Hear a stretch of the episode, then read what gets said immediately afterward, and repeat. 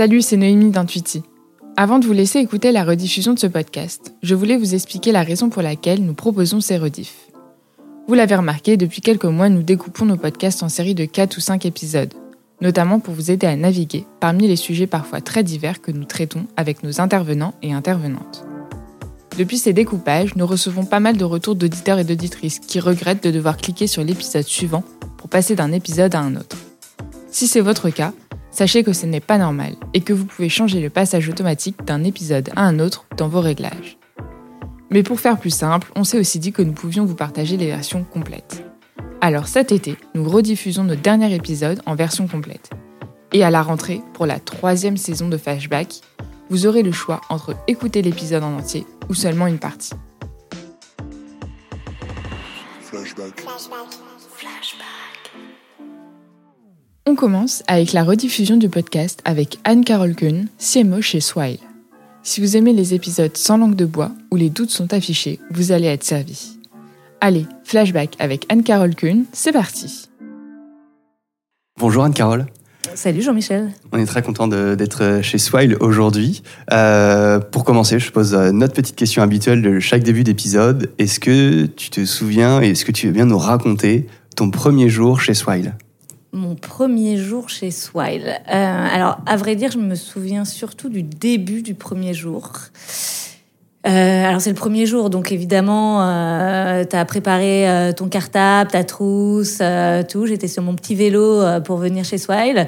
Et là, je reçois un coup de fil de Loïc qui me dit Alors, je ne sais pas si on t'a prévenu, mais dans cinq minutes, on a un énorme meeting avec tout le management pour faire le point sur la, les semaines qui sont passées, les semaines à venir. Et donc, du coup, évidemment, on t'attend à ce meeting.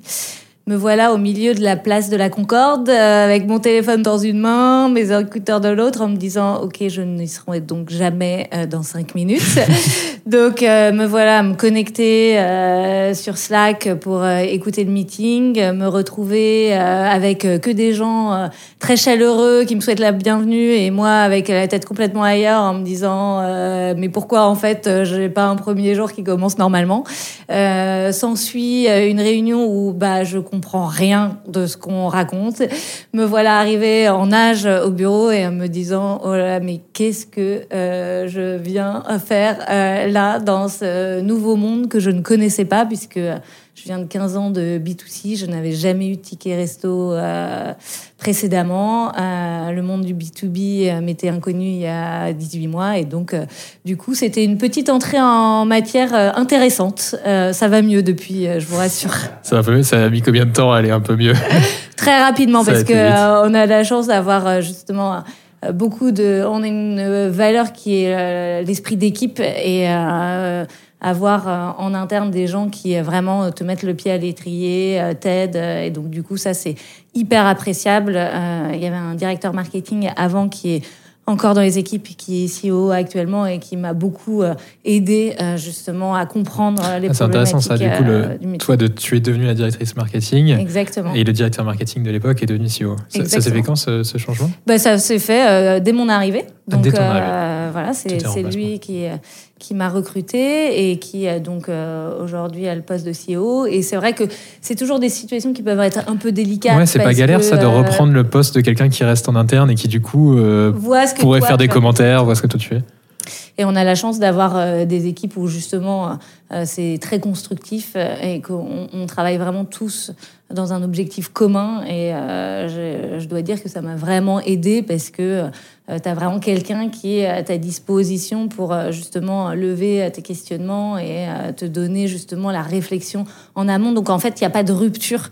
avec ce qui s'est fait précédemment et tu peux vraiment construire l'équipe. Quand je suis arrivée, il y avait deux personnes au marketing, on est 25 aujourd'hui, donc il y avait tout à écrire et c'est vrai que ça s'est fait avec souplesse et sérénité. Tu fais très bien la transition. Vous êtes 25 aujourd'hui et on voulait se rencontrer justement euh, aussi. Enfin, on se connaît, mais on voulait te donner la parole aujourd'hui aussi parce que euh, vous avez une organisation assez particulière au marketing. Et je crois que vous êtes les seuls, à ma connaissance, à avoir ce type d'organisation. Tu me disais aussi que vous essayé de trouver des organisations similaires et que tu trouvais pas tant que ça. Exactement. Alors, c'est euh, une organisation qu'on n'a pas mis en place tout de suite, parce qu'évidemment, au début, on était deux. Donc, j'ai recruté euh, les métiers un peu classiques du marketing en faisant à la base une organisation bicéphale entre, d'un côté, la brand euh, et euh, toute la partie contenu et de l'autre côté toute la partie acquisition growth marketing. Et ensuite, je me suis aperçue que la particularité de ce marché, c'était d'avoir des cibles extrêmement différentes. Et donc, du coup, on adressait à la fois les décideurs en entreprise, à la fois euh, les end users, donc les utilisateurs de notre solution, et à la fois toute la partie supply avec notamment nos affiliés restaurateurs.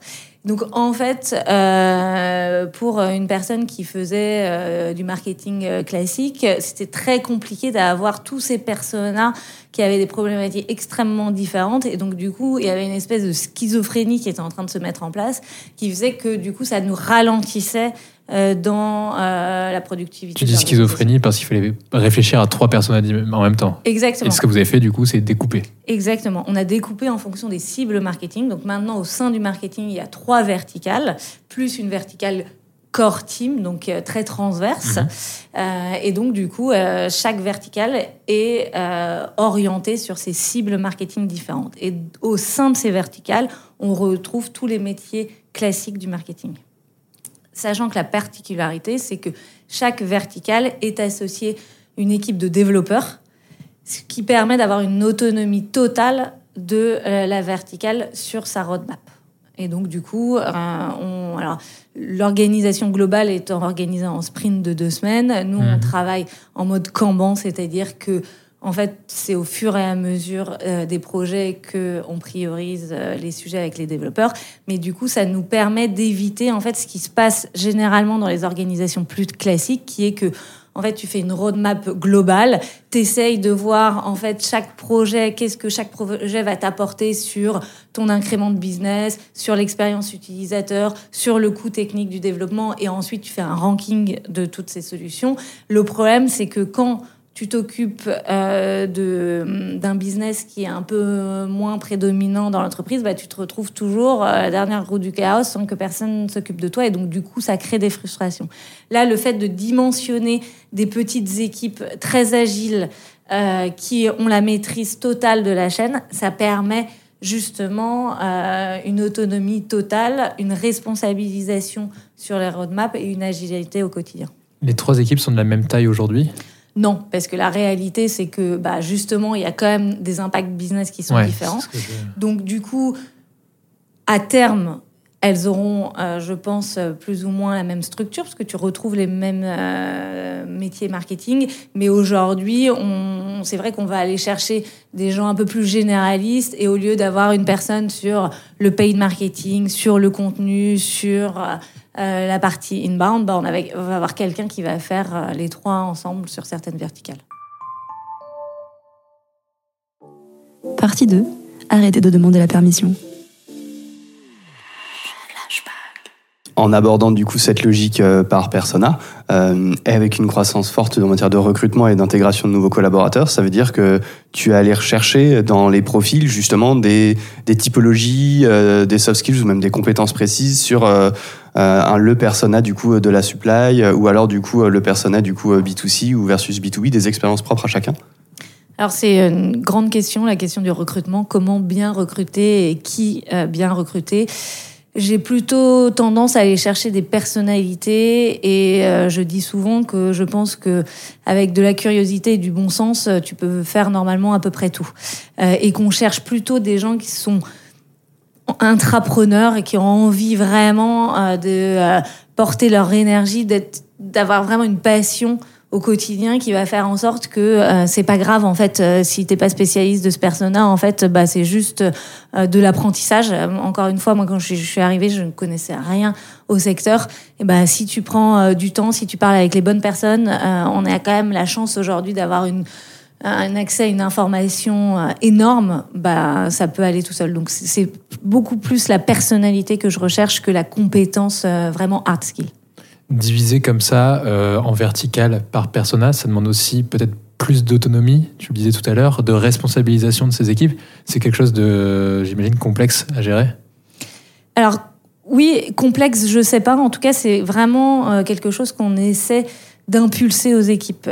et en fait, la responsabilisation, c'est un mot qu'on entend très régulièrement, mais en fait, tout le monde ne met pas la même chose derrière. C'est-à-dire que nous, la responsabilisation, c'est le fait de porter ton projet euh, du début à la fin, mais surtout de d'éviter de demander la permission de faire quelque chose. Mhm. Et donc là, je suis en train de me rendre compte que entre euh, les discours et ce qu'on porte aux équipes et les gens qui te disent euh, oui, oui, en fait, il y a un gap qui s'opère. Pourquoi? Parce qu'en fait, depuis toujours, on t'a dit que à l'école, il fallait lever le doigt pour demander la permission et de faire quelque chose.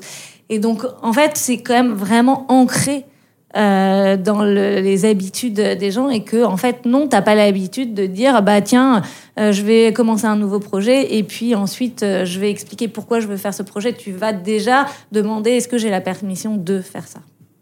Oui, en plus, en France, on a aussi pas du tout la culture de l'échec, qui, qui, peut être travaillée beaucoup plus dans des pays, notamment anglo-saxons.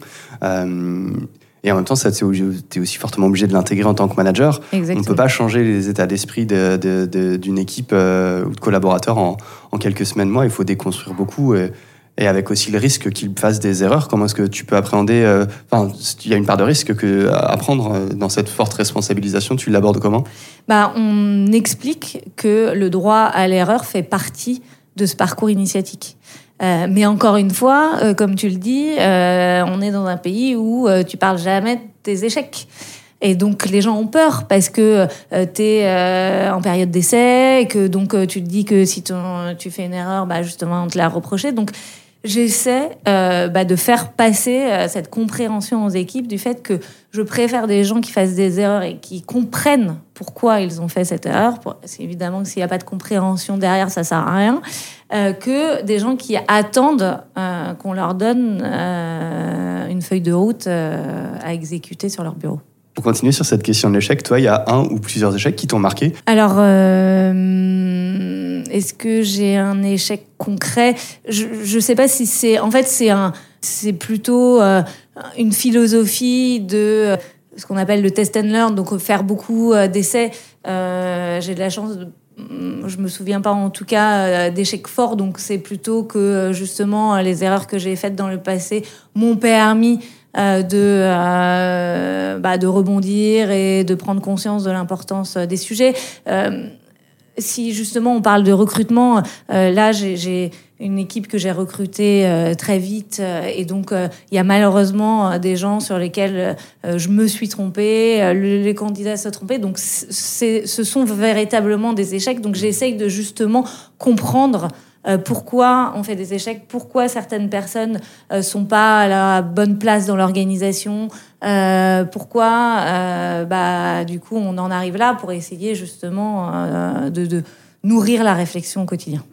Est-ce que la difficulté de responsabiliser vient pour toi de l'expérience, peut-être d'avoir des personnes qui sont plus jeunes, moins, moins expérimentées, ou c'est pas lié? Alors, je suis persuadée, et euh, c'est une des raisons pour laquelle j'avais rejoint Swile, c'est que euh, Loïc avait bien euh, conscience de l'importance de recruter des seniors au début de l'aventure de Swile. Et donc ça, c'est assez rare parce que généralement, bah, évidemment, ça va aussi avec le financement de l'entreprise et donc euh, mmh. l'impossibilité de pouvoir avoir des profils seniors. Mais euh, ça, il l'avait bien compris. Et donc, du coup, c'est pour ça qu'on a la chance de choisir des gens qui ont une maturité plus importante, qui vont ensuite encadrer des juniors pour leur passer vraiment euh, cet état d'esprit au quotidien. Mais la responsabilisation, elle est liée à, elle est liée à difficulté de responsabilisation dont tu parles, elle est liée à, l'âge ou, ou, pas forcément? Je sais pas si elle est liée à l'âge, je pense qu'elle est liée à, qu'elle est culturelle en fait, euh, parce que euh, comme on se disait tout à l'heure, euh, on a toujours eu l'habitude de demander l'autorisation, on a eu toujours l'habitude de d'attendre des validations et que le l'essence même de prendre des initiatives et de se dire que potentiellement on va se mettre à risque, en fait, c'est déjà euh, un, pas dans l'inconnu. Donc, euh, j'ai l'impression aujourd'hui, euh, pour voir un peu l'éducation française, qu'on n'éduque pas euh, dans, euh, on n'apprend pas aux gens à gérer l'incertitude et le risque. Et donc, du coup, euh, bah, évidemment, mécaniquement, tu essayes de créer plutôt un confort. Et donc, tu vas avoir, être rassuré d'avoir ton manager qui va être garant de ce que tu vas faire. Nous, on essaye d'éclater tout ça. Ton manager est pas là pour euh, prendre tes décisions à sa place, à ta place, pardon. Euh, je crois que c'est euh, Steve Jobs qui disait on recrute des gens intelligents non pas pour que je leur dise quoi faire, mais pour que eux me disent quoi faire. C'est vraiment ça qu'on a envie de porter dans les équipes pour leur dire voilà, nous on est là pour vous donner les clés pour prendre les bonnes décisions. Mais la décision ne doit pas être cantonnée au seul manager. C'est un peu triste sinon si c'est le cas. On, on va pas faire tout l'épisode sur cette problématique-là, mais normalement, elle est super intéressante. Typiquement, comment est-ce que euh, tu détectes ça sur une phase euh, de recrutement? Alors, honnêtement, euh, je pense que je suis pas la meilleure sur ça. Je pense qu'il y a beaucoup d'intuition aussi parce que, en fait, on a un problème de décalage de discours. C'est-à-dire qu'en fait, quand tu entends ce discours, 9 personnes sur 10 te disent ah bah c'est génial, euh, j'adhère complètement à ce que tu racontes. La réalité du terrain, elle est quand même tout autre. Et quand il y a quelqu'un qui se retrouve face justement à ses responsabilités, à face à je dois prendre un risque, je me mets en danger, c'est pas forcément euh, évident à faire. Donc, euh, bah, j'apprends. J'ai recruté euh, depuis 15 ans un certain nombre de gens. Je me trompe encore euh, beaucoup aujourd'hui. donc, on, dans, les, dans les startups, on a tendance à faire rencontrer bah, des pairs dans l'entreprise pour justement avoir d'autres retours sur les personnalités des candidats qu'on retrouve, parce que qu'on rencontre, pardon, parce que si c'était si facile, on aurait craqué cette problématique du recrutement depuis très longtemps. Partie 3. Comment générer la conversation? Quand on a préparé l'entretien, tu me disais, moi, il y a un truc qui est vraiment extrêmement important pour moi aujourd'hui, c'est de générer de la conversation. Votre communication, elle n'est pas forcément basée sur une communication euh, forte sur la marque uniquement, mais vraiment générer de l'échange avec vos différentes cibles, persona. Tu peux euh, nous expliquer précisément ce que tu entends par là? Alors oui, c'est déjà euh, comprendre l'importance du branding mhm. euh, dans l'efficacité de ton marketing. C'est-à-dire notamment en B2B, euh, très peu de marques ont pris ce parti pris d'aller travailler la marque. une fois qu'on s'est dit ça et que on est une start-up, bah, évidemment, on a des enjeux de retour sur investissement forts et donc euh, il faut faire une communication qui va être efficace. Et c'est vrai que je le dis souvent, on est exposé à plus de 1500 messages par jour. Certaines études disent 3000. C'est colossal. Euh, donc évidemment, euh, ton cerveau ne peut pas absorber ce flux d'informations. Donc la réponse à ça des grandes marques, c'est de ce qu'on appelle faire du GRP, donc de la couverture, de la répétition de messages, donc mettre beaucoup d'argent pour que tu vois ce message une fois, deux fois, dix fois, vingt fois, cinquante fois, et que au bout de cent fois, euh, bah, tu as retenu euh, le message euh, publicitaire d'Orange ou de Bouygues ou de la SNCF. donc ça, c'est bien quand tu as beaucoup d'argent, même si je trouve que c'est plutôt euh, voilà, entre guillemets, de matraquage euh, de slogan que euh, un vrai fond publicitaire. Donc, Abrutissant. Voilà, un peu de temps en temps, ça dépend, ils font aussi des choses très bien, mais en tout cas, je trouve que quand une publicité a la nécessité pour être retenue de faire de la répétition, je pense que c'est que il y a quelque chose qui ne va pas. Donc c'est vrai que aujourd'hui, on l'entend souvent, les consommateurs sont moins euh, proche des marques. Et euh, pourquoi? Parce que en fait, les marques euh, sont, donnent un message sans attendre en fait euh, de bah, de discussion, de choses en retour. Et nous, je pense que on, veut vraiment créer de l'impact et en effet créer de la conversation euh, sur le sujet, qu'il soit euh, que la conversation soit bonne ou mauvaise, peu importe. Les gens ont envie de nourrir le débat on voit bien théoriquement ce que ça veut dire, générer la conversation. Concrètement, en pratique, vous l'avez fait à différentes reprises, c'est souvent sur des campagnes. Il y a la fameuse campagne du temps où vous appeliez encore Launcher, qui était ce PDG est un con, cette PDG est une conne. Tu peux peut-être expliquer comment, comment vous êtes venu à cette idée-là?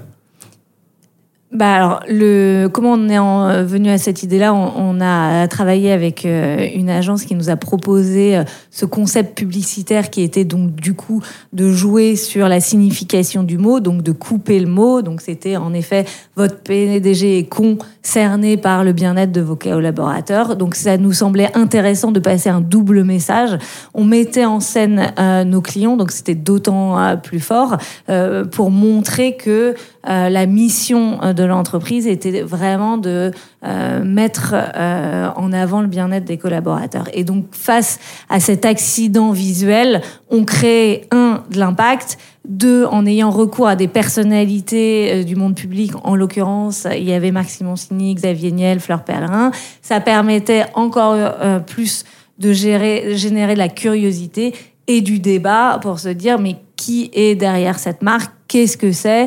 Et ensuite de euh, justement alors moi j'aime pas du tout Xavier Niel il est investisseur chez Launcher donc c'est pour ça qu'il a fait la campagne. Mais si moi je trouve que c'est vachement intéressant parce que justement ils, ils viennent euh, révolutionner euh, le marché du titre restaurant avec une nouvelle proposition de valeur. Mais non moi je suis pas d'accord. Peu importe. En fait ce qui arrive c'est que dans les dîners ou dans les réunions les gens finissent par te parler plus de ta campagne publicitaire que du produit. Et ça c'est quand même incroyable parce que finalement que les gens en viennent à parler de la publicité, bah, je pense que on a réussi la première étape qui est de dire bon, on a fait, on a créé la conversation. Après, comment on va transformer pour faire aimer le produit? Bah, C'est tout le discours commercial qui euh, s'ensuit, c'est toutes les actions marketing un peu plus personnalisées qu'on va faire, euh, et c'est euh, créer ce cercle vertueux de la proposition de valeur globale de la marque.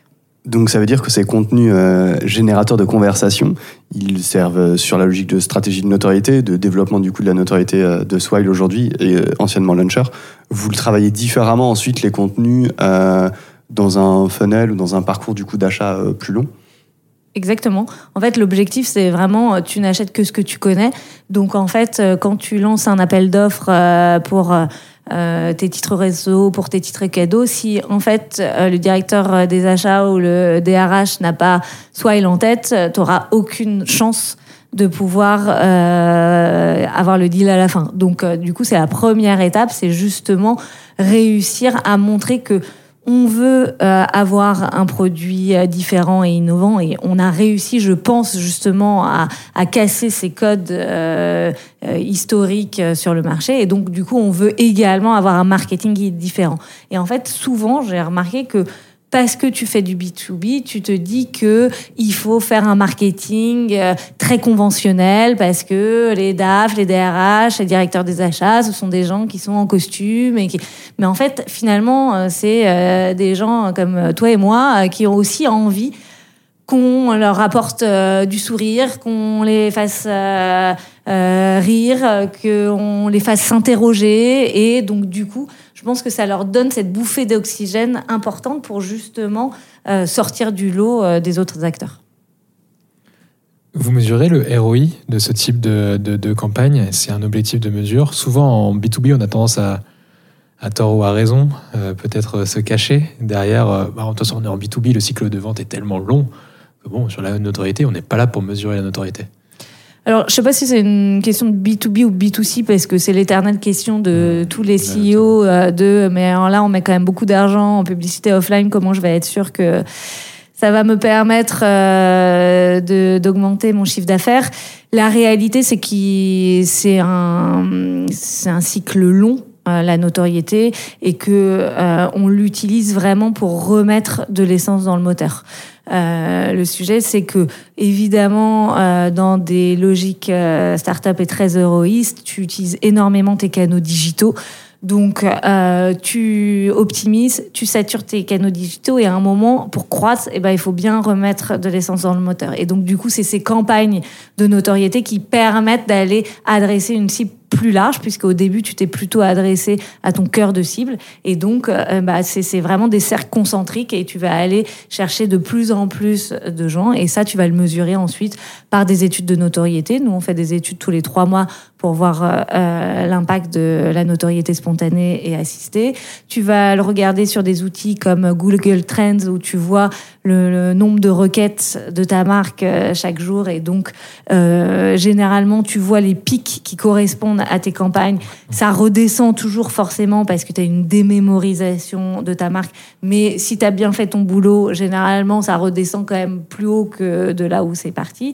Et on le mesure énormément avec tous euh, les euh, qualitatifs qu'on a. Et euh, on est très proche de l'équipe commerciale. Et c'est vrai que dès qu'on fait ce genre de campagne, ils nous disent spontanément, on a quasiment 30% de plus d'appels entrants de gens qui disent ah bah tiens on m'a parlé de vous je vous connaissais pas on devait se voir dans un mois et demi finalement j'ai envie de vous voir plus tôt parce que ils se disent que si la communication est différente c'est que potentiellement, euh, le produit va être différent. Et en fait, on cherche tous des solutions à nos problèmes. Et si on peut simplifier euh, la vie des décideurs en entreprise, ben, eux, ils se demandent que ça, encore plus euh, dans la situation actuelle. Et, et, oui, ce type de, message provocateur ou ce type de nouvelle campagne, beaucoup de goodies avec Swile, c'est bien perçu aujourd'hui. Vous avez des retours de, la part des DAF, notamment des RH. tu parlais de tous les préconçus qu'on avoir vis-à-vis d'eux.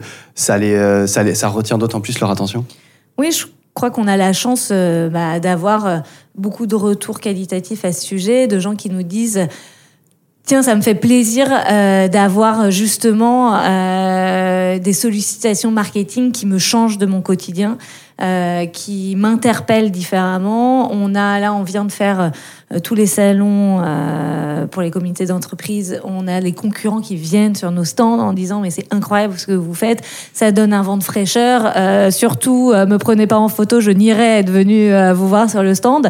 Mais ça montre que en fait, il y a besoin de cette fraîcheur qu'on a envie d'apporter euh, dans le B2B. Et euh, quand Loïc m'a recruté, c'était le fil conducteur de dire que on voulait utiliser les codes du B2C dans le B2B. C'est pas parce que tu fais du B2B que tu dois être chiant comme la pluie, parce que, encore une fois, bah, ce sont des consommateurs et donc ils ont besoin de revenir chez eux et de dire tiens qu'est-ce qui s'est passé dans ta journée? Tu me croiras pas je suis allée sur le salon de Swile et j'ai vu, on, a fait, on a pris Claude de Colanta sur notre stand, et donc j'ai pu faire une photo avec Claude de Colanta. Et en fait, bah, ça change ta journée. Tu te dis pas que quand tu vas à un salon B2B, euh, tu vas vivre cette expérience. C'est ce qu'on essaye de créer. Ça me permet de faire un petit clin d'œil à un copain qui s'appelle Chris Demarle et qui est, le, qui est CMO chez, euh, chez Lucas, une, autre entreprise RH.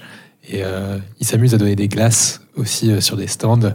Et il y a toujours un monde fou sur leur stand, sur n'importe quel salon, parce qu'ils donnent des glaces. Et et ça marche particulièrement bien. Exactement. Et on a Sur du B2B où c'est des salons souvent très sérieux et pas très, toujours très rigolos. Voilà, mais ça permet encore une fois de faire cet accident qui fait que euh, tu as ton attention qui est démultipliée. Et c'est ça que j'essaye de vraiment euh, inculquer aux équipes au quotidien, c'est euh, réinventez-vous. Et donc là, on a fait ça. Donc, euh, je discutais avec un sales hier qui me disait mais comment comment on va faire pour faire encore mieux? Eh ben, on va réfléchir, on va prendre de l'inspiration. Et c'est pour ça que je dis à toutes les équipes passez minimum 20% de votre temps à parler avec des pairs, à ouvrir votre esprit, à aller euh, voir des expositions, à aller euh, sortir dans la rue parce que l'inspiration, elle est tout autour de nous, elle n'est pas derrière euh, un bureau et derrière un ordinateur. Et je pense que on a un rôle en tant que communicant justement d'apporter de la fraîcheur dans le quotidien. C'est intéressant cette notion d'inspiration parce que être capable d'aller chercher l'inspiration lors de dans la vie de tous les jours, dans la rue, dans les musées, comme tu disais, c'est aussi particulièrement fatigant parce qu'en fait, tu coupes jamais, tu relis toujours tout, tu vois le moindre truc passer dans la rue. T'as ça aussi? Oui, parce que moi, je pense que je suis un peu euh, toquée sur le sujet, mais euh, oui, c'est en fait c'est une question. On revient toujours à la question de la passion de ton job, et en fait, c'est tellement grisant. Quand je dis aux équipes qui viennent avec une idée, je leur dis franchement, c'est bien, mais c'est dans la moyenne, c'est pas ce qu'on veut faire. On, peut faire mieux, on peut euh, surprendre. Et donc forcément, tu as toujours euh, une déception parce que les équipes ont travaillé et tout. Mais elles repartent, elles retravaillent. Et à la fin, en fait, elles, ont quand même, je pense, un sentiment euh, de fierté parce que tout le monde vient les voir en disant mais ce que vous avez fait c'est génial. Et en fait, euh, là pourquoi on arrive à avoir euh, euh, une, on a dans nos valeurs We are ambassadors, donc nous sommes les ambassadeurs de la marque. Beaucoup de gens me disent comment tu fais sur LinkedIn pour les gens bah, communiquent autant sur la marque? Vraiment, je ne fais rien.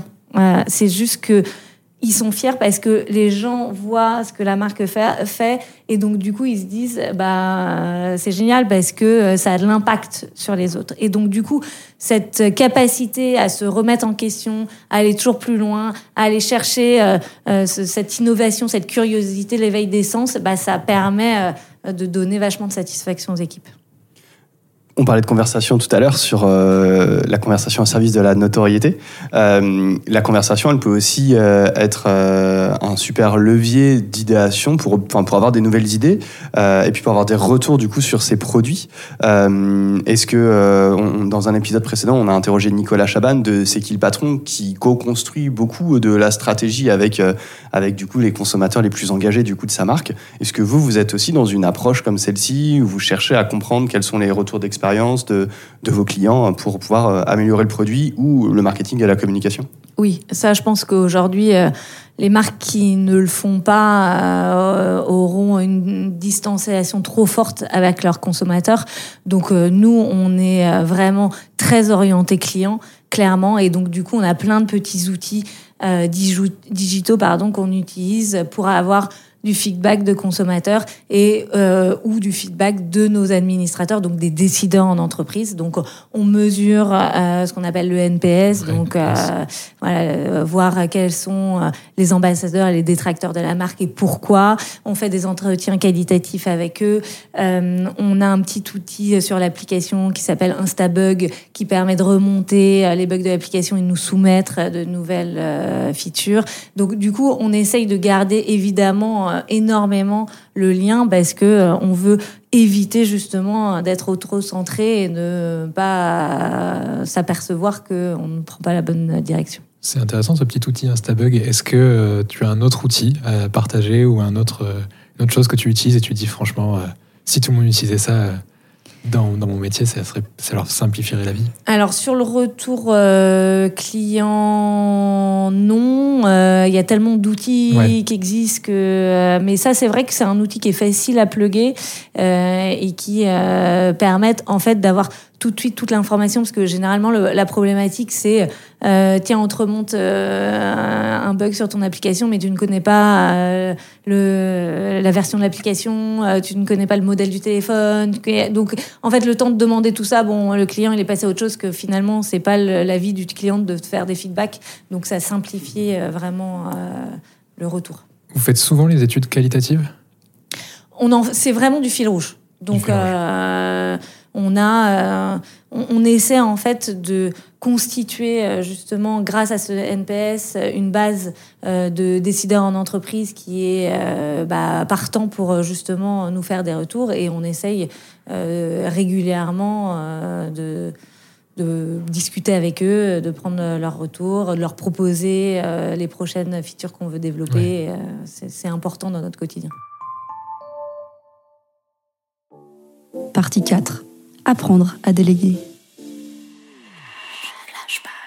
Quand, une entreprise grandit aussi vite, euh, en tant que manager, comment tu fais pour accompagner rapidement ton équipe vers dans cette croissance forte et du coup dans l'évolution permanente de leur métier? Euh, Est-ce que tu as encore le temps d'être sur des missions opérationnelles ou en fait tu n'es que 100% manager pour accompagner ces équipes dans le changement permanent? Alors clairement, euh, je fais encore beaucoup d'opérationnels, bien sûr, parce que toute l'entreprise fait beaucoup d'opérationnels, mais mon sujet majeur, c'est l'organisation. Et euh, se poser toujours la question de est-ce que ton organisation actuelle va fonctionner demain et après-demain? Sachant que euh, en 18 mois, on est passé de 60 personnes à quasiment 300, c'est colossal, euh, et que euh, bah, du coup, les gens qu'on a embauchés il y a 18 mois et qui sont arrivés dans une taille d'entreprise qui n'est plus la même que celle d'aujourd'hui, doivent en fait s'imprégner de l'évolution et de l'ambition qui a décuplé en 18 mois. Donc en fait, c'est un, un, suivi très proche pour justement porter la vision. Donc il y a un enjeu de leadership très fort. Il faut embarquer les équipes, il faut embarquer les, les équipes dans cette dans ce chemin qui est extrêmement ambitieux, qui leur demande justement beaucoup euh, de responsabilités. La responsabilité dit aussi la capacité de se former sur des sujets qu'ils ne connaissent pas. Parce que dans des entreprises plus classiques, euh, oui, tu vas avoir un mentor qui va t'accompagner, ton manager qui va te faire progresser. Là, justement, le corollaire de euh, cette extrême responsabilisation, c'est le fait de se dire que tu dois trouver les réponses à tes questions euh, par différents biais. Euh, on, parlait tout à l'heure de discuter avec des pairs, euh, aller voir, trouver de l'influence, tout un tas de choses que les collaborateurs doivent être capables de faire eux-mêmes et non pas en attendant que l'organisation leur trouve une solution. Sur la partie management, du coup, forcément, euh, tu dois aussi, j'imagine, déléguer très vite. Quand tu passes de 2 à 25 personnes en quelques mois euh, à peine, euh, toi-même, ça t'oblige à, à, scaler, comme pour reprendre les termes de l'univers de Swile, à scaler très régulièrement et te dire que tu dois réinventer ton management aussi en permanence En fait, c'est marrant parce que c'est un gros sujet, la délégation dans des entreprises plus classiques nous, en fait, c'est une évidence. En fait, c'est, tu ne peux pas aujourd'hui être manager chez soi et avoir un problème de délégation puisque ton management est basé sur euh, l'ownership. Donc, si tu n'arrives pas à déléguer tes sujets, en fait, personne va pouvoir avoir euh, le euh, pouvoir de prendre des décisions. Donc, euh, en fait, ça, c'est une évidence. Et, pour le coup, c'est Loïc qui s'assure que tout le top management est vraiment cette culture-là, parce qu'on on veut que ça, ça se répercute sur tout le monde dans l'entreprise. Et le, du stagiaire au top management, tout le monde a les mêmes interactions. Et moi, quand je n'ai pas de valeur ajoutée sur un sujet, mon stagiaire euh, parle directement avec Loïc si euh, le sujet euh, l'impose. Et donc, du coup, évidemment, bah, pour le stagiaire, euh, c'est un peu, euh, t'es un peu en panique parce que t'as le CEO, mais euh, en fait, c'est vachement plus sain parce que on supprime des intermédiaires inutiles et on fait en sorte que on avance le plus rapidement possible et qu'on mette les gens dans des bonnes dispositions. Et c'est pour ça que Là, c'est très théorique tout ce que je raconte. La vérité, c'est que euh, bah, tout n'est pas si évident et que tout ne rentre pas, euh, si bien que ça dans les cases. Donc, on, itère en permanence pour euh, se poser la question de l'optimisation de cette ouais, organisation. obligé d'avoir des gens qui partent parce que ça leur correspond pas, alors qu'ils sont venus sur un, sur un discours, sur une offre qui est vous allez être ultra responsabilisé, mais en fait, une fois face au, face au fait, ça doit pas être si simple que ça. Évidemment, et c'est pas si simple que ça, et donc du coup, c'est pour ça que on privilégie beaucoup de communication avec les équipes. On a une grosse culture du feedback. Euh, on peut encore s'améliorer clairement, euh, et donc en tout cas, on, on, essaie de faire en sorte euh, que les collaborateurs euh, sachent là où on les attend et qu'ils réussissent à trouver les clés justement euh, pour euh, progresser et s'épanouir dans cette organisation. Et toi, ça doit te demander beaucoup de te reposer sur, euh, j'imagine, les trois managers, les, tes lieutenants ou lieutenantes qui sont oui, alors il se trouve que pour l'instant j'en ai que un sur les trois, donc euh, ça complexifie. Ah, un appel. voilà, euh, exactement, un appel au recrutement. Je cherche donc euh, la personne qui va gérer la partie corporate et la partie du coup employé, donc end user. donc du coup ça complexifie d'autant plus que les équipes sont encore plus en autonomie et que malheureusement, évidemment, j'essaye de prendre beaucoup de temps, mais je peux pas gérer 25 25 personnes, pardon en direct et leur euh, consacrer autant de temps que euh, j'aimerais le faire. Donc ça leur demande encore plus euh, bah, de responsabilisation et de leadership et, d'ambition. Et donc, tout le monde n'est pas forcément câblé, n'a pas forcément envie de faire ça. Donc j'ai un rôle important de vite euh, staffer les équipes pour que euh, bah, les gens se sentent bien. Parce que c'est un peu ce qu'on vend quand même chez Swile, c'est euh, justement le bien-être en entreprise. Donc on fait en sorte d'appliquer ce que l'on vend chez Swile. Partie 5. Tous les gens passionnés n'ont pas d'équilibre.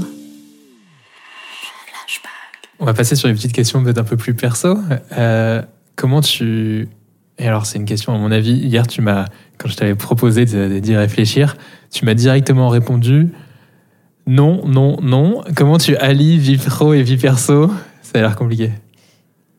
Alors, je, pour moi, c'est pas compliqué parce que ça a toujours été euh, ma façon de faire. Mais si tu me poses la question de est-ce que j'ai un équilibre, la réponse est non.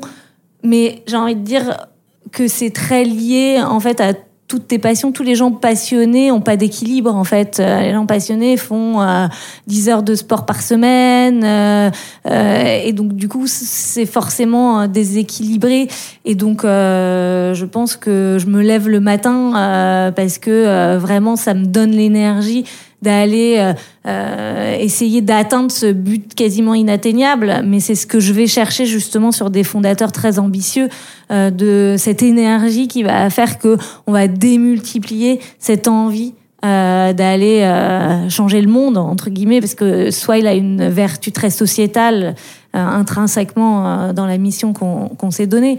donc après, je pense qu'il faut que chacun trouve son équilibre. Moi, j'ai mon équilibre, mais qui n'est clairement pas l'équilibre de la majorité des gens. Tu nous parlais beaucoup de, la nécessité de, savoir s'inspirer, s'influencer du coup euh, grâce aux au, pros comme aux persos. Euh, tu as un, livre euh, ou un film, une vidéo ou un podcast que, que tu as, que as consulté, lu, mangé récemment et que tu, tu veux nous recommander aujourd'hui? Alors, en ce moment, j'ai découvert un podcast qui, de mémoire, s'appelle euh, La guerre des business ou. Ouais, euh, guerre des business, exactement. Voilà, voilà. Un podcast euh, rouge avec un petit truc blanc. Voilà, exactement. ça change un peu des podcasts classiques parce que c'est, t'as l'impression d'être un peu dans un film. En fait, ça raconte. Mmh. Euh, les euh, grandes histoires et les, les, grandes guerres de business. Donc là, j'étais en train d'écouter euh, McDo versus Burger King.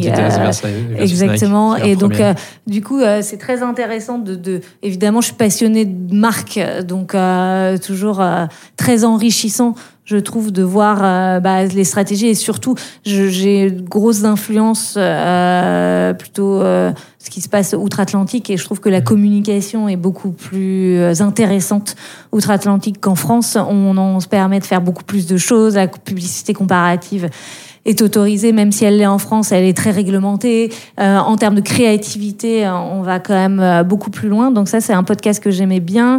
Et je suis en train de finir un livre qui s'appelle euh, The Tipping Point. Mhm. Donc c'est justement comment les des petites choses peuvent faire la différence dans un business et, je trouve ça intéressant de, de comprendre voilà comment bah, ce point de bascule fait euh, vraiment euh, toute la différence. Et c'est ce que j'essaie euh, d'inculquer aux équipes, justement la bonne compréhension de l'environnement et que parfois c'est des petites choses simples qui font que en fait tu vas accomplir des grandes choses.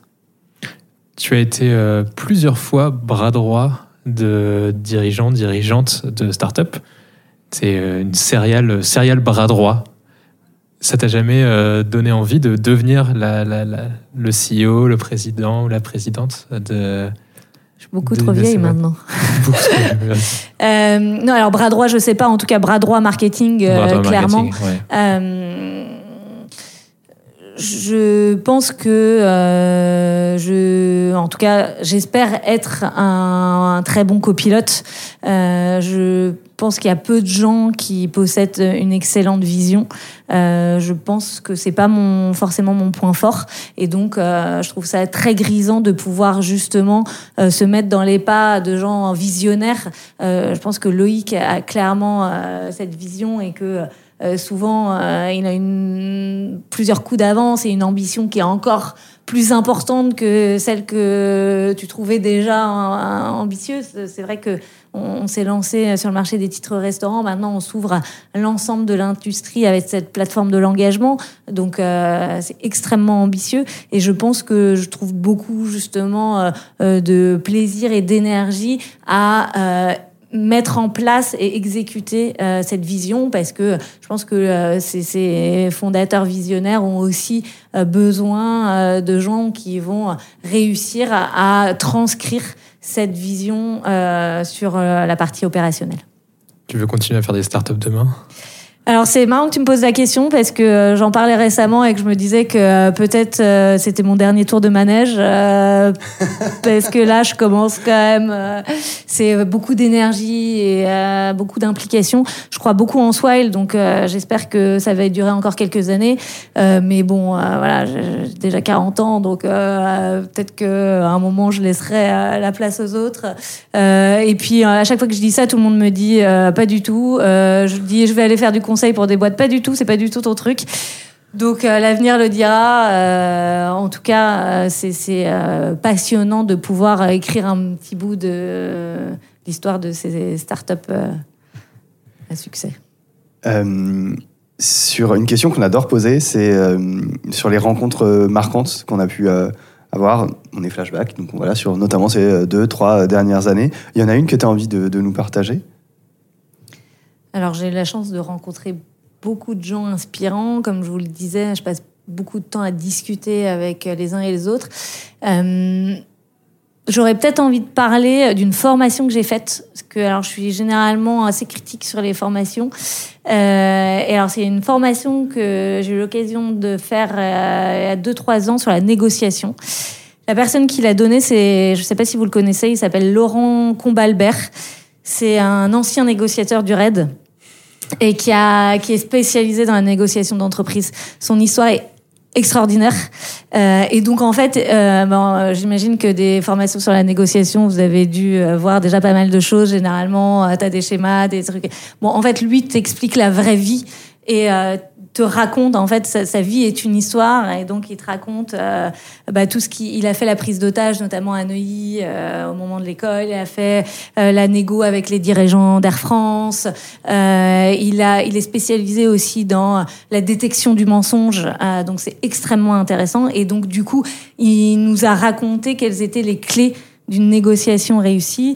Et euh, ce qui est très intéressant dans ce qu'il raconte, c'est que euh, il parle de l'importance du désaccord et du conflit.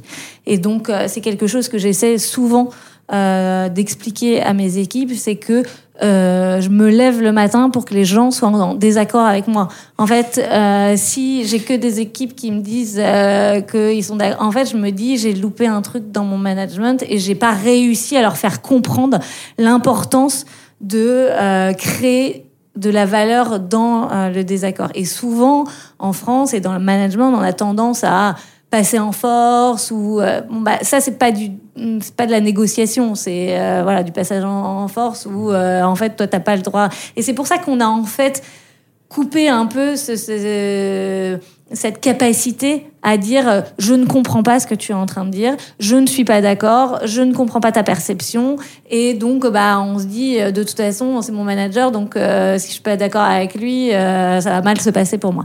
Et au contraire donc il raconte que le 1 plus 1 égale 3 donc la création de valeur par le désaccord et l'importance de trouver ce qu'il appelle l'OCP donc c'est l'objectif commun partagé et donc il raconte notamment euh, il y avait euh, une prise d'otage dans, une prison, un assaillant euh, qui devait sortir de la prison. L'hélicoptère arrive, il se trouve que la, la, corde est trop courte, donc le mec n'arrive pas à sortir. Donc les mecs lui lancent des gilets pare-balles, une Kalachnikov et commence la négociation pendant 17 heures avec les mecs du RAID pour savoir comment on va réussir à faire aboutir la négociation. Et tout l'enjeu est de trouver l'objectif commun partagé. C'est-à-dire que euh, l'assaillant dit euh, moi je veux euh, sortir d'ici et l'autre dit bah en fait sois certain d'un truc c'est que tu sortiras jamais d'ici je ne te laisserai pas sortir. Et donc commence la discussion de quel est notre objectif commun. Sinon en fait il n'y a pas de négociation possible. Et donc là en l'occurrence c'était la négociation enfin l'objectif commun partagé c'est tout le monde va s'en sortir vivant mais euh, après, il va falloir que euh, on négocie. Et donc, moi, je peux t'assurer que tu vas sortir vivant. Euh, toi, tu peux m'assurer que tu ne vas pas tuer les gens que tu as pris en otage. Et ensuite, on va commencer justement à négocier. Bref, je pourrais en parler des heures parce que le mec est passionnant. je vous invite. il a fait quelques podcasts et tout. Et c'est pas mal. Je l'avais effectivement entendu en podcast aussi. Il est. alors, on a enregistré pendant ta pause déj. Il est, il est midi. Je propose que notre objectif commun partagé soit d'aller déjeuner et de te remercier beaucoup pour ce, pour ce temps passé. Avec grand plaisir. Merci Anne-Carole. À très bientôt. Salut. Flashback est une série conçue par Intuiti, présentée par Quentin Franck et Jean-Michel Onillon et produite par Christopher Bénévent et Lucille Dubé. Si vous avez aimé cet épisode, n'hésitez pas à nous soutenir par des étoiles sur votre plateforme d'écoute Apple Podcast ou Spotify par exemple. Et enfin, pour nous écrire, rendez-vous sur les supports de l'agence Intuiti, sur notre média décrypte, toujours avec 3i, et sur nos pages LinkedIn. À bientôt! Flashback. Flashback.